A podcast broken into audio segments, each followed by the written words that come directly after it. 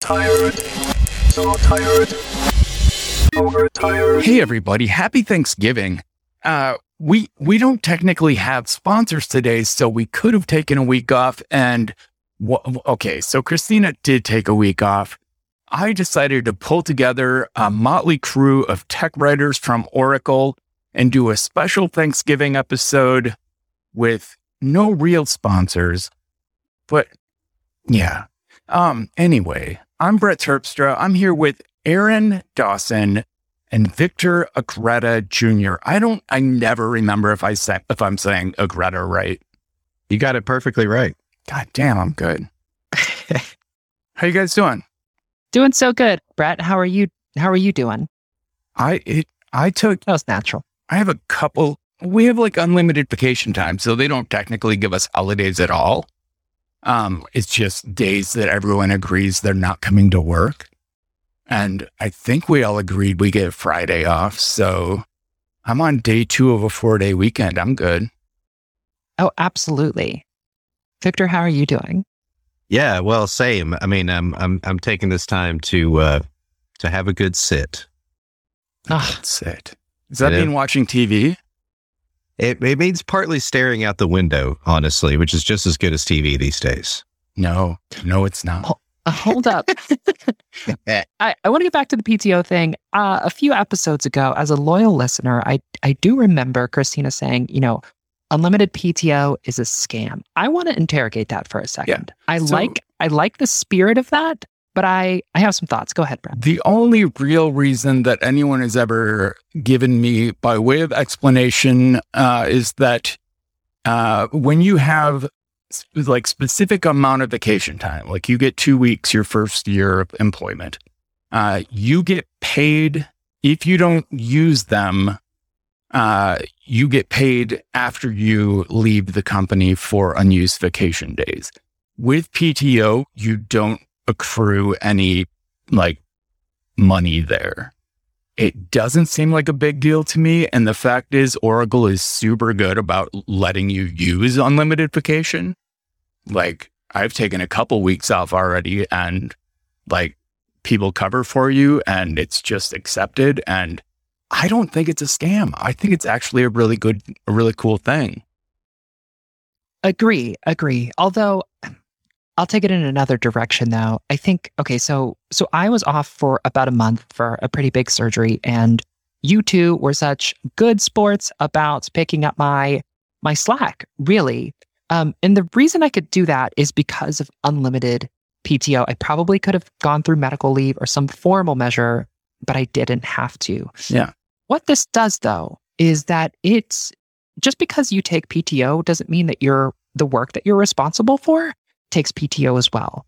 So that can get kind of complicated politically, right? So this week we had three working days, really, um, which meant that for me, this is true for me, probably true for both of you as well. I had to squeeze in five days of work into three, kind of. Yeah. Right. Mhm. And so it, I could see that being spun as a scam in in a sense. I feel Um, like that's true of any job where you have a three day Right. week. Right. Um, there was a week when you were gone that I took off too, and we left Victor alone to do both of our work as a new in, employee. in his first month of employment. Yeah. well, I- the good news is is that nothing ever bad happens to my workflow or tech stack. So Oh, you right. knew that like everything was going to go swimmingly and according just flawless. Uh, apologies to those of you who've read my Twitter feed because you know that's a huge lie. And as a new Jira user too, I'm sure you you loved that and nothing went wrong there. Well, you I know, you're new. right? Well, no, that's the thing is that like I've used Jira somewhat, but I think I just used the board, which you know the the Kanban board is very much like a, a, a Trello board, right? And I love Trello, and I've used Trello a lot in various projects that I've been in. Um, so that aspect of it's not so bad, but uh, I remember right as I was starting at Oracle, someone tweet I can't remember who tweeted this, but they said that it was like uh, the Jira interface is a nightmare for someone with ADHD because there's so many little buttons and things that you I mean it's super flexible, right? but it's the classic like F16 problem where you've got all these buttons and dials and switches and things that you could, you know, operate, but probably 90% of those you're never going to touch. Is that a Uh, plane Yes. or something? Yeah. Oh yeah. I think God, that's the stealth fighter. It's like a synth too, like modular synths. Yeah. You're Yeah. really Exactly. only modulating a, a few a few different buttons. I like that a lot. I like that uh, a lot better because I'm, a- I'm an old vintage synth guy as well. So Nice. Oh God, I those sweet Atlassian dollars. uh, They're, you're never gonna get them, Brad. I'm so sorry. Even though no sponsors, but I uh, I realized while we were talking that I forgot to submit a time card. Oh So God, me too. Here's here's the weird thing for people listening. All three of us are salaried employees, technically, on paper, according to our contracts. However, due to something with the job posting that's never been explained to me, we have to submit time cards every week. We don't have to punch in or punch out, and the time card is the same every week. But if we don't submit it, we don't get paid. And it's it's frustrating and annoying, and you have to be on VPN to submit a time card, and I hate that. Yeah, I've got to do that too. But also, we we got to put in the holiday stuff, like for yesterday. So to, to, uh, if we put it in today, we'll have to change the template up so that we add the holiday from yesterday. I Just so you know. okay, so I just I submit the same thing even on holiday weeks, and sometimes they pay me a little extra, and I figure come the last period, I will just ch- check my like benefits record and see what my total compensation is versus what my salary is, and adjust my last time card accordingly. Yeah, fair enough. They, I mean, they told because they're the somehow my my pay fluctuates. I submit the same time, and some some weeks have like eighty hours, and some have eighty five, and I don't know what that means. That's it- what happens when you get paid in Bitcoin, man. It can mean up to five hundred dollar difference between my paychecks. Like I have not figured out how to make it predictable yet, and so I brought it up with my manager, and he said, um, "If you're short money, just add hours." So I figured Yeah, I there could you budget. I love that guy. I'm not gonna say his name, but I really love him. And for saying nice things, I think you can say his name. Thank I'm- you, AM There you go. Redacted. Yeah. So wh- I, I was going to ask you guys um, about being a tech writer when you aren't a programmer for a company that's making services for programmers. How's that working out? So okay, yeah, yeah. I, I, I've I've actually been thinking about this recently, where it's like, uh, and and I think this is true at a lot of places where you're scaling up. You know, because I I was amazed that like more people keep joining our team, and I'm like, oh, okay, well, we're not done putting all the players on the team, basically, right? And I'm gonna keep using this sports metaphors. Sorry, uh, I'm not a sports guy, but I, for some reason, these just come to me. Uh, but I thought about the fact that like we we're still putting the team together and we we haven't even like practiced the fundamentals so to speak it's just like i i joined up and like everybody was like running drills uh but also playing a game at the same time and so um i think that there's a lot to be said for like kind of pausing what you're doing and and going back and saying like okay does everybody have grasp of the fundamentals because there's some things that i'm just rusty on um, and then there's some other things like we've we've been doing these. Not this isn't outside or inside baseball too much. I think to say that like when we put code blocks in, right, like identifying what kind of code that is. Um, and for folks who know, probably everyone who listens to this podcast, it's like you know those design patterns or whatever. It's like we just need a little bit of training to know what those look like.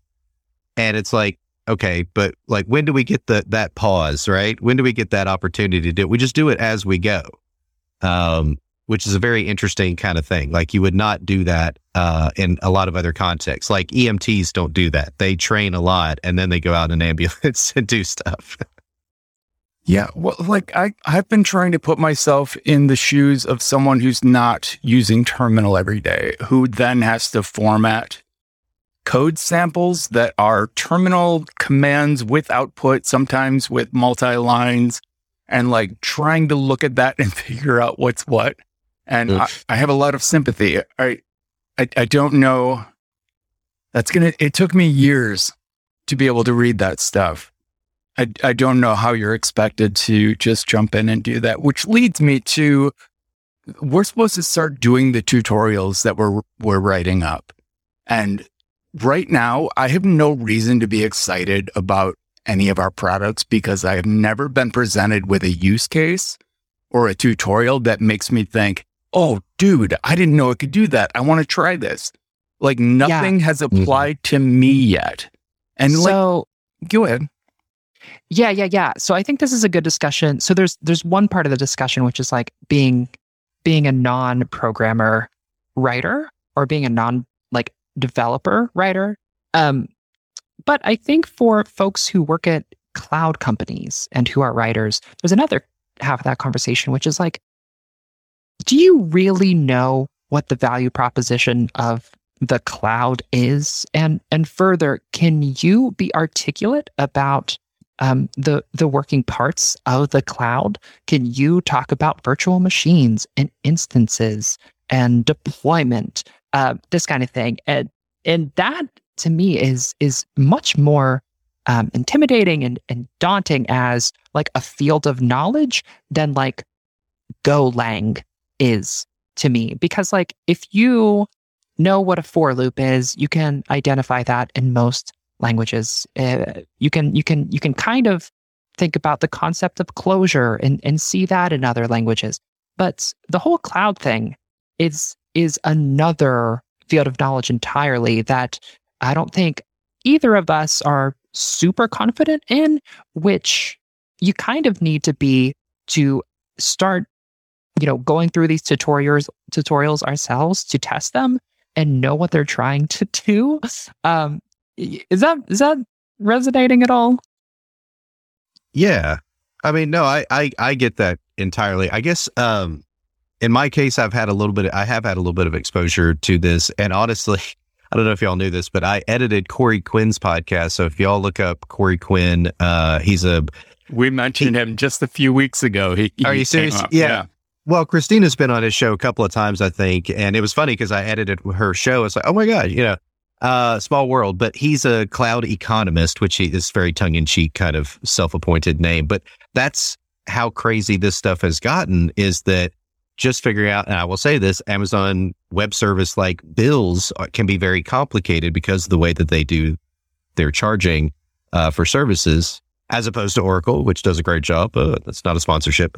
um, but that's that's the thing. Like for me, it's a little bit easier because I've I've just been soaking in some of these like terms and stuff. But I will tell you that it it was a, a, shocking, like jarring experience to go from public radio doing like local news and stuff. And I kind of had exited technology for a bit and then come back and to think about where we are now versus where we are in like 2001 when I started learning like server, you know, administration and that kind of thing.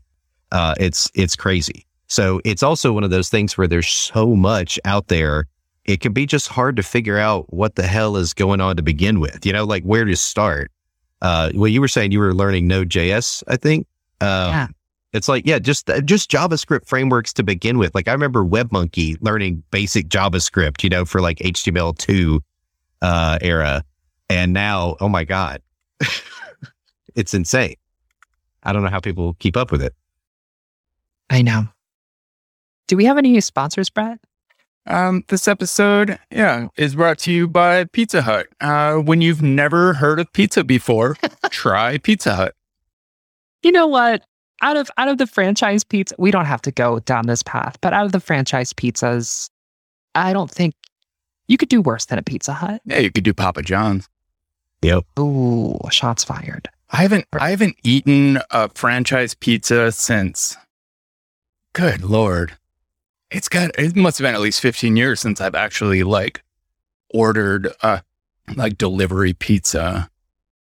I eat I eat like That was the weirdest from, frag I've ever heard. I eat pizza I eat pizza from the co-op. I make my own pizza. Sure. But like I, I eat pizza gluten, from the trash. Thanks for asking. I went gluten free for a long time, so I could only order like cauliflower crust pizzas. And, mm-hmm. Oh right. And then I fixed my stomach. I did a crazy low FODMAP diet to try to figure out exactly where my IBS was coming from. Was it the elimination diet? Did you start with like just tomatoes or whatever? I guess tomatoes would be Yeah. a really bad example Yeah, that's the idea is like you you cut out you go to like absolutely no sugars at all. And then like for a two day period you add in a specific type of sugar, like lactose or gluten or uh I forget all the different ones. But I went through it. It took like I think two months and uh my my girlfriend helped me because I could never do that kind of diet on my own. It's too much math. Um but in the end, we figured out I was sensitive to gluten and dairy, but in the process of doing all the eliminations, I like reset my digestive system. And now I'm not really sensitive to anything. Wow. It's a win. So it, it works.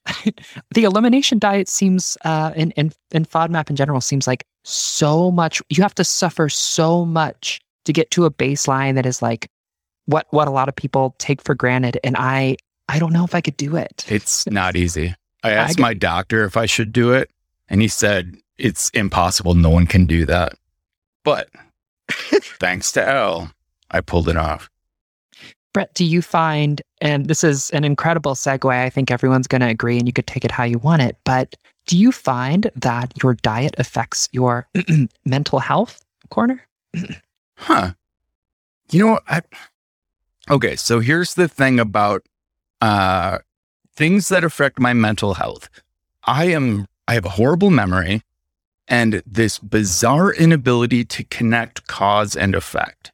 So when things happen to my mental health, say bipolar mood swings, I can't I al- almost never can I put together what precipitated it.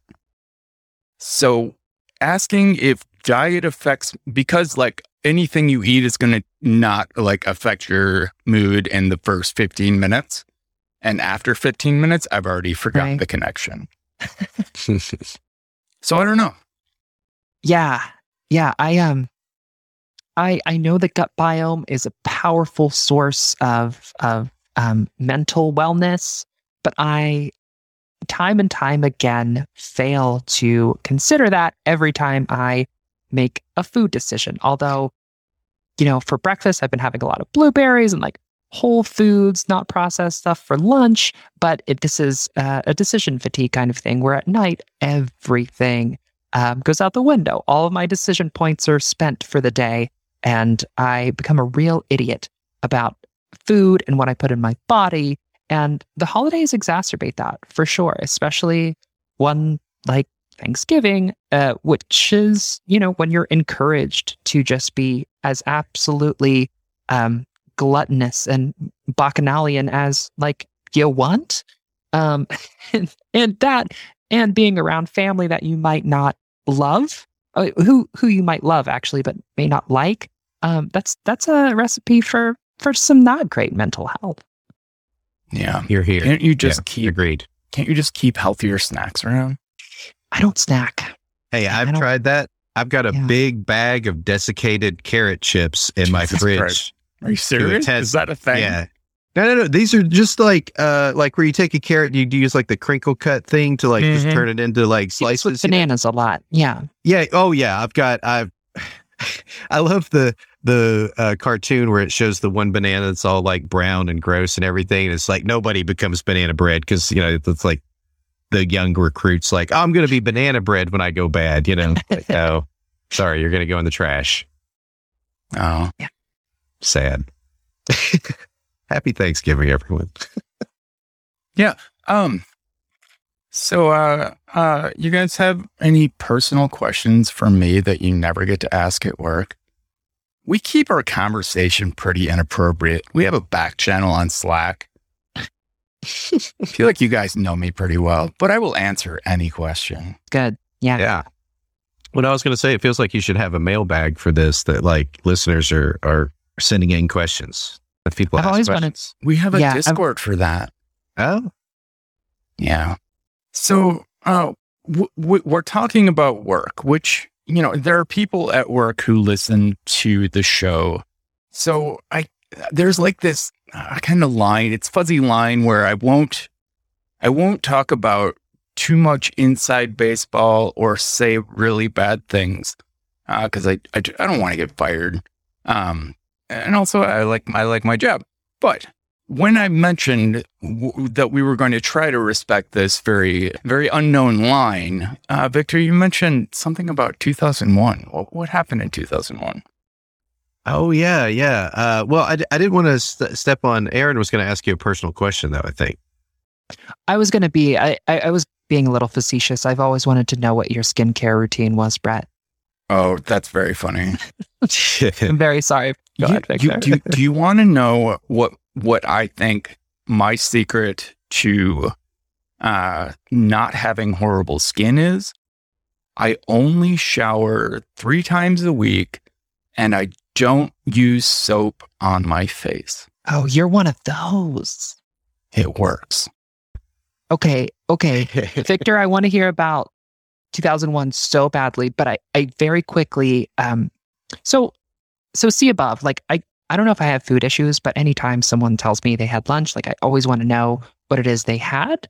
Um, and anytime, um, showering and hygiene and bathing comes up, I'm really curious about everyone's, um, soap preferences. Oh my god, Um, Doctor Doctor Bronner's is what I use. Have you ever heard oh of it? You're so Oh, much more crunchy than I give you credit. Oh, I am for. a fucking granola hippie. It's weird. Like, I was anti hippie my whole life. Growing up punk rock, like hippies were the worst. And then I got, I started dating like yeah. crunchies, and I just, I just fell into it. But yeah, Yeah. fuck that like hit hippies rock but like why why have we been i mean i know why but we, we've been you know sold this message of like hippies are lazy and fuck them they care about the planet and no, see, it was never that. It's just that they're annoying. Like, I can't stand the dead. I can't stand fish. I can't stand the culture around them. Like that kind of hippie, it, I, I just, they annoy the hell out of me. But people who are uh, socially conscious and environmentally conscious and uh, concerned with their health, like that's all good stuff. I have no problem with that. i think i think the sort of um outs the stereotype of being outspoken is is one of the worst stereotypes. So vegans get this a lot. Um and and and uh you see this on the other side too right? Where, where like if you're a proud boy like you're gonna tell people that you're a proud boy right? So um It's it's in the name. being well. exactly. And and pride is a sin. So i maybe they should should read their book a little more. But but any i it's agno- being annoying is agnostic. Like if you're really um, effusive about the thing that you believe in that is kind of annoying. Just let people like what they like even if it's not what you like. Anyways 2001 i can't wait to hear about it. Oh yeah, wow. That's a that was a good segue um, to lead us back into that. Well, the best in the biz I, I've I've told the story so many times it, it actually gets summed up pretty quickly, which is that I was working for a dot com startup at the time. Classic story.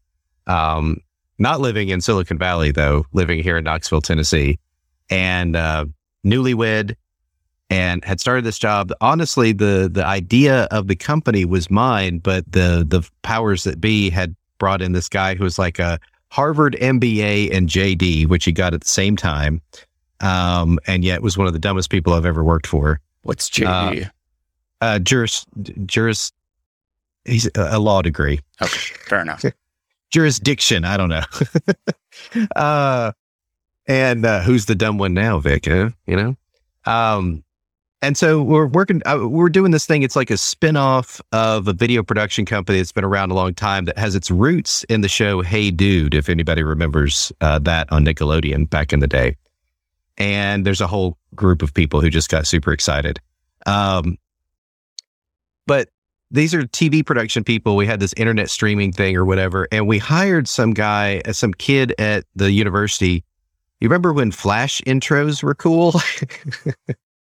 this is back in that era, and we had this kid make this Flash website for us, all Flash, of course, and It was terrible. Like the the if you stayed on the intro page, it would start doubling up on the playback, but it was offset, so it was like this horrible echo type effect, and then the navigation at work. So I found a, a, a website that showed how to do the gel look. Remember, OS 10 was also fairly new, mm-hmm. and the, the gel look in Photoshop was, you know, a, a cool effect. And so I was learning how to, Tutorials for it everywhere. Yes, exactly. So I found some random tutorial that I think involved the word monkey in the name. It wasn't WebMonkey, but it was just like a couple of designers that, you know, had a HTML page. And so I emailed them like, Hey guys, uh, thanks for your tutorial.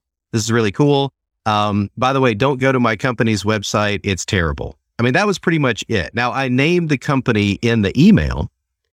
They published my email unbeknownst to me on their website. And here's the great part is that the CEO of like the parent company or whatever uh, did a Yahoo search.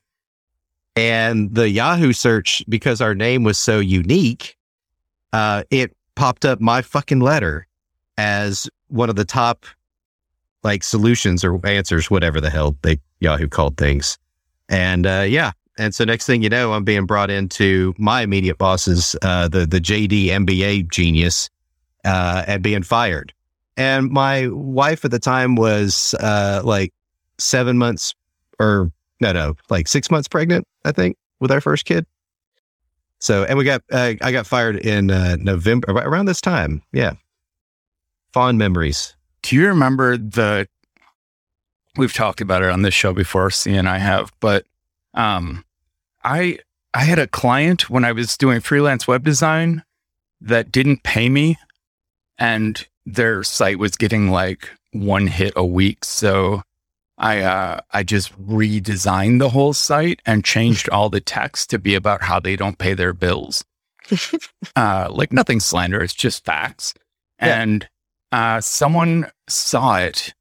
Uh, it- it- I can't. I think it was actually Christina who blogged it at Mashable, like uh, with a post titled "This is why you pay your web designer," and all of the sudden, uh, it was getting like 500 hits a second. It was just like crashing Oh and I'm getting frantic phone calls from the the business owners, and I'm gonna sue you, and I'm gonna this is, and I was like, I'll take it down, but you haven't paid me, and I still own the domain, so yeah. you got nothing. There's no there's no slanderous. It's n- it's not it's not slander if it's true, at least in Right. my understanding of the law. Yeah. Um, but yeah, anyway. So this episode is brought to you by Gold Bond. Are you into aggressive masturbation? Try Gold Bond. Gold Bond for all your aggressive masturbation needs. Um, Aaron, you just added a, a really great question to the the Quip document. Uh, do you want to do you want to broach that? I, I will broach. I will broach. I I was thinking about the let's ask each other personal questions that we'd be too uh, scared to in in in Slack or whatever. And here's one thing that got me thinking. Like, Brett, it is apparent that you you really care. You really care about small tech things um and it, it, and by small tech things i mean like minor details that a lot of folks um, would not give a shit about but get under your skin so profoundly when done wrong. And i really respect this. And i, I think as writers we all um, are pretty detail oriented i'm not talking about writing really. Um, i think i could be wrong here. If i had to guess i would maybe say that you a lot of you dedicate a lot of um, psychic energy to thinking about maybe your your setup in your office, um, what you're running at any time. Um, i- i- am I am I warm? I'll keep going. Well, I mean that's all true, but uh, I'm not sure Yeah, yeah, yeah. Wha- Stick with me. what. Okay, go ahead. So I love that. I love that you have found a career um making making a living caring about these things that you would otherwise care very deeply about and and you're getting paid for it. I I know it's much more complex than this, and and you do things you don't want to all of the time. I know a lot of us do. Um, but this this is about a larger discussion about not not just you specifically, but why all of us do what we do, yada yada, like professional in our professional lives. Like we didn't just do Strength Finder 2.0 and become writers, right? Like I was thinking about this the other day in my life. I am a writer. Why am I a writer? Um, am I a writer because there is an unconscious part of me that is insecure about being inarticulate. And if I am hyper articulate, not that I am, um, but if I am in a career in which I am paid to um, really read subtext and to and to communicate humor when it's when it's appropriate and to uh, be serious error messages whatever um, when when i need to be serious and be dynamic is what i'm saying. Um, and through that be ultimately articulate i can overcome that sort of insecurity or anxiety that i see in myself and my identity um, and i'm wondering if that is true for both of you have have you found your way here maybe because this career offers you a way to think about yourself anew so dot com. I like I I've I've always been a writer. Like uh, Yeah. growing up, my mom was an English teacher. I loved language. I just like writing was supernatural for me. But also, like I loved rules. Uh, I, I like things that have rules. I don't like. I'm I'm a rebel and all of that, but I like to know the rules before I break them. Yeah. And uh, language has a lot of rules, especially the English language. And I, I really, I glommed onto that and I loved writing. But I went to school to go into web design and uh, I, and I started programming and learned all of that. And then I just started, all of my writing went into blogging about the stuff I was programming and I wasn't professionally writing anything. And then Victor hired me to write for the unofficial Apple weblog based on, you know, my own little blog at the time. And uh, and I realized that I, I really kind of liked professional writing, but I didn't go into it at that point. I kept most of my writing was just blogging. And then I got uh, fed up with day jobs and basically became a professional blogger slash app developer and thought I was going to do that forever until this job at Oracle came up. And the reason I got it is because Victor passed on it originally. it was basically they were looking for what I was doing anyway. And it was just kind of a perfect fit. Did that answer the question? Yeah, yeah, I think so. So I'm thinking about mostly that like that that dark spot of your identity that we all have where we're really insecure about um like a perceived inefficiency that we have. Mm, and if we can um play to our weakness if we can prop up that inefficient inefficiency or insecurity and like really hone that and make that part of our, our identity it goes away and and interior life your identity becomes more tolerable to you or something right and what i hear from you is like it's not really about that it's about adherence to systems well, and part of the being beauty, creative Yeah. the part of the part of the beauty of knowing the rules is you feel protected. Like as long as you follow the rules. There it and, is. And the rules in my book have been accumulated over a lifetime of mistakes. Uh, people pointing out errors, people saying you're doing this wrong, and then I internalize the rules.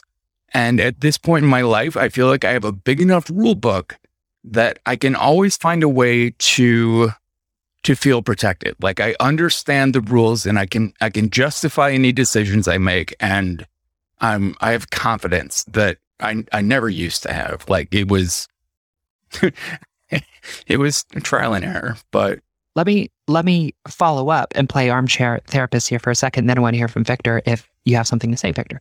Um, do you feel, Brett, that like if given enough time uh, and given enough experience that you could add enough rules to the rule book and achieve a kind of like perfection, do you think that's not not consciously, but do you think that's the idea kind of? Yeah. Because I'm attracted to that. Like, who wouldn't want that? Do, I mean, this is learning from experience, and you're Yeah. Just- give me, yeah, yeah. let me do this for, you know, 50 years. And by the time I'm done, I'll, I'll, I'll, I'll be flawless. do you do you really think you can achieve like a kind of perfection there? And would that be healthy? Um, like rationally, no. Right, right. Sorry, I've been I've been really into therapy recently. and I like thinking about this kind of thing. Victor, I'm sorry if I've been talking for eight hours. No, no, that's uh, that's fair. This is fascinating conversation because that's uh, I've I've always wondered. You know, you you read about stuff like uh, ADHD and, and and neurodivergence, any of that stuff, right? And and you're always going to come across where one of the symptoms, aspects, whatever, might be perfectionism, uh, and that can tie into you know failure to launch and and doing all these other things uh, that are connected. You know, like all of our neurons, and I don't think that that is a particular driver for me. Um, I think that all of this stuff stems from the fact that I grew up around technology. Uh, I got we got our first computer when I was six years old. Uh, it was an Apple II. This was like 1978 uh, or 1979, and uh, ever. But I also have photographs of me as a little kid behind a typewriter, and so like my two passions are you know like education, communication, um, teaching people how to do stuff with technology is kind of like my sweet spot. Um, and all of this just seems like a natural progression towards that kind of goal. Um, yeah. So it's, it's, it's a, it's oddly not driven by any sort of like personal desire to make stuff like perfectly uh, understandable. Um, but I admire that quality in both of you, frankly. I think the larger field of writing is, I mean, writers want nominally to be known. And if you can choose one field of writing to absolutely erase your identity, it is technical. Yeah, that's true. That's You very know? true. Well, that's why I do like comedy and stuff on the side. Is I can scratch that narcissistic itch uh, that way. Yeah, stand up is super narcissistic. I love Yeah, it. Yeah, right. like my blog has always been super technical. Um, I write I write about programming, but somehow I've managed to develop like and when I when G hired me, that was one of the things he said is he read like my whole blog and he said, You bring a sense of humor to tech writing and that's why I thought I could do it. Now now being told I need to be funny when writing about this stuff is I can't I can't. I don't know what to do with it, but it, it is possible, I think. Well, I, I would say also, by the way, that that's part of my like conversation about the fundamentals. Is like we're still out there practicing on the field. There's, but at the same time, there's a game tomorrow. Like there's always that sort of, and that I'll just tell you from an organizational standpoint. This is something I'm going to bring up anyway, but like from an organizational standpoint, that's that's a recipe for disaster because you're going in too many directions at once, and we need to focus up on this thing and then. Okay, anyway, that's my Ted Lasso stuff again. Sorry. This is where that Quinn guy came up in our previous conversation. Is uh, he found he found ways to be irreverent and humorous uh, within the realm of Yeah, but he's he's been doing this a long ass time. Like I found out the reason why I ended up editing his podcast was because a friend of mine who's here knew him back when uh, Corey used to live in Oak Ridge. He used to work at Oak Ridge National Lab, and which is just right up the street from me. And so he was here, but he's been doing that since the early 2000s. So he's remembers on prem, and you know now it's in cloud and all and a hybrid and all this crap. Yeah. But that's the thing is that once you have established a certain uh, uh, comfortableness with your subject material, then you can play with it. I mean, that's the classic thing. It's it's the same in magic. It's the same in comedy. It's the same in writing. It's once you get to know that, yeah, in music, exactly. It's like once you're familiar with these things, then you can play with that. And so Brett, you're very familiar with a lot of the things that we're dealing with, at least in an abstract. You may not know like Graal VM, you know, I do. but you know, yeah, but you know what it does and you can conceptualize how it could be used with other technologies. Whereas Aaron and I are like, okay, what the hell is Graal VM? And what the hell do you do with this shit? You know, uh, if it makes you feel any better, I I I could not answer that question. I I don't know. I don't know what it is, what I would use it for, how it applies to anything I'm doing. That like there are definitely areas that baffle me. Like I I have a coding background and like given the like I have the tools to to build an understanding very quickly. But we deal with stuff every day that I just I I don't have the motivation to learn every term that comes across my plate. Yeah. Uh, I, and like I was saying before, there if a use case is presented to me, like you could do this cool thing if you had this tool. It's just that I I rarely get like I learned a lot about AWS because there were things I could do that applied to like my little freelance projects, things that I could incorporate and and improve what I was doing using new tools, and so I learned them.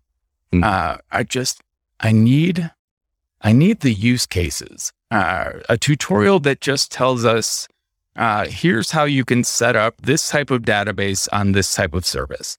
Uh, is not of interest to me. If you told me if you set up this kind of database on this type of service, you can do this cool thing. Here's an example that's a tutorial I might be interested in. And that's where I think we need to go.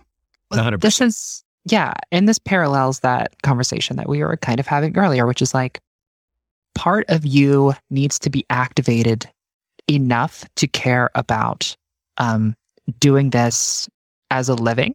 And part of you needs to be activated to appeal to you um, in terms of like adding a new microservice to your like CI CD flow or something. Like it has to appeal. Otherwise, it's just super.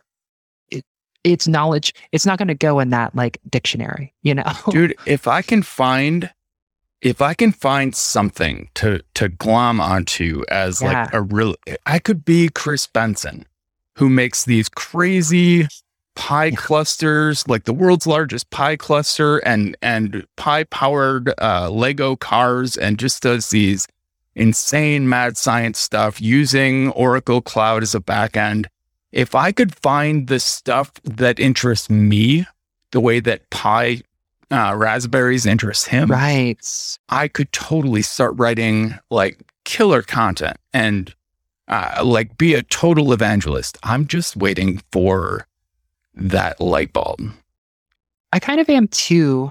Um, Brett, I, I think your first, what, what our manager, um, insert name here, uh, asked you to do as like a first Yeah. uh, assignment is to write all those like descriptions of like, 90 whatever, 90 descriptions, yes. Yeah, microservices. I wonder if there's something in there for all of us. You know, it, it might not be as sexy as like Raspberry Pi, um, but I wonder if there's like that's a that's a you know stepping stone to something. I see. But then it's like, what's going to motivate us to even do that? That that step zero. There's no motivation there either. So, like for me, it, like when I hear about a new service, say I hear about an API that can uh, do like sentiment analysis, and nothing I'm working on right now requires sentiment analysis, but the API sounds accessible and and easy to use. So I start thinking of like, what could I apply this to? What could I run through this and gain some unexpected insight from? So I start a project and I start pulling together. Here's how I'm going to use the Twitter API to download all tweets from, you know, this section of users and run it through this API and see what I get. Like that's the kind of thing I do for fun in my free time.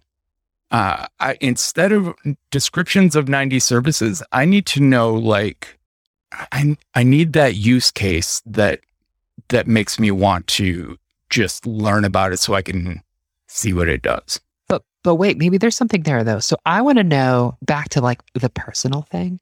Like I want to know why you do that shit in your spare time. Not not that it isn't fun or isn't desirable. I would like to th- do that shit in my spare time too. I I find myself like making music and and, Yeah. and opening Logic and just fucking around. Your version of that is like, what can I do with this new shell script or this API? Yeah. Um, Hundred percent. Right. And like where where does that come from? Because I want it. So for me, as an ADHD kid, um, solving problems, getting something to work causes a dopamine uh, increase for me. Yeah, yeah. So there's this instant reward, and uh, and then I can immediately say, okay, what else can I do? What else can I do? And it's very much uh, uh, a neurotransmitter reinforced Mhm. uh, behavior for me, and it's that's something that just gives me that dopamine fix, and and it's what I it makes it what I do for fun. There must be another layer of that too, um, which is not everyone can do this. And this is actually notoriously pretty difficult. And I imagine that it might like make you feel good um, on an ego level. It would make me feel good. I mean, anytime I do anything with code, I'm like, that like goldeneye moment, the Boris moment, the like I am a god, like worship me shit starts happening in my broken, broken brain. Yeah. I I started coding when I was 6.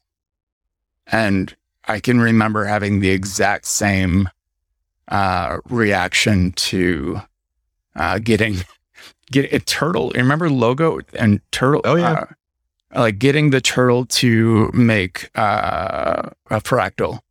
And uh my friend who was taking I was at a school for the gifted and my friend in uh like second grade was was already taking calculus and we used to he used to show me how to do crazy things with logo and like from like that point on i just just naturally gravitated to doing it and there was nothing once you have the foundation like it's Yeah. it's, it's easy but i always like I, I was always very um scared to show anybody because I got the the I got the the rush from succeeding at something, but always was concerned it wasn't the right way to do it or good enough. And like blogging, I had a, blog called the Circle Six blog, uh, Dante Inferno reference, but um, uh, I writing the stuff I was learning uh, was very nerve wracking for me. And then writing on TUAW about it was also very nerve wracking. And it took a lot of those uh, being called out for doing things wrong and, you know, adding a new rule to my, my rule book. Yeah. Took a lot of that to get to anywhere where I was comfortable. Yeah, I there's a like feeling in your body when you get called out for being Oh, Wrong in that kind of way? oh yeah, it feels awful. It feels like you're on fire. But, but Especially that- if they're right. Oh yeah, hmm. that hurts. That stings way more. It but but that can be a really powerful framing device for writing, which is like, look, I'm new to this. I don't know shit about this. I'm approaching insert subject matter here as a complete noob. Um, and here's here's what I found, and this is for other people who who might also be noobs. That is like a really powerful tool because it it lowers the bar in terms of like formality. You can be very real about problem areas and how you feel about those problem area, areas. And you get to do a thing that you never get to do in, in technical writing usually, which is like express frustration. You this is one of those genres or whatever where you can actually express yourself. I don't know. I like that a lot. This episode is brought to you by um uh, uh, uh, confusing erections. I don't have a tagline for that. Thanks, Thanksgiving. when trouble pops up. I don't know. Um yeah, you know what would be amazing?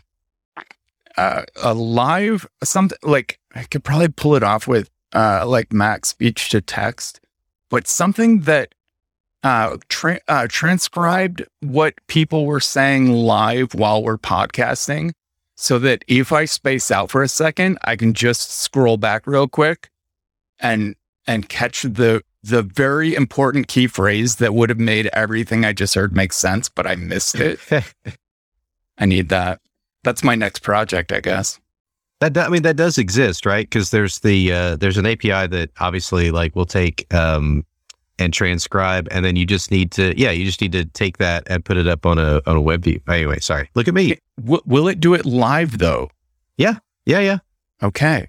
I need Yeah, to figure I've- that out.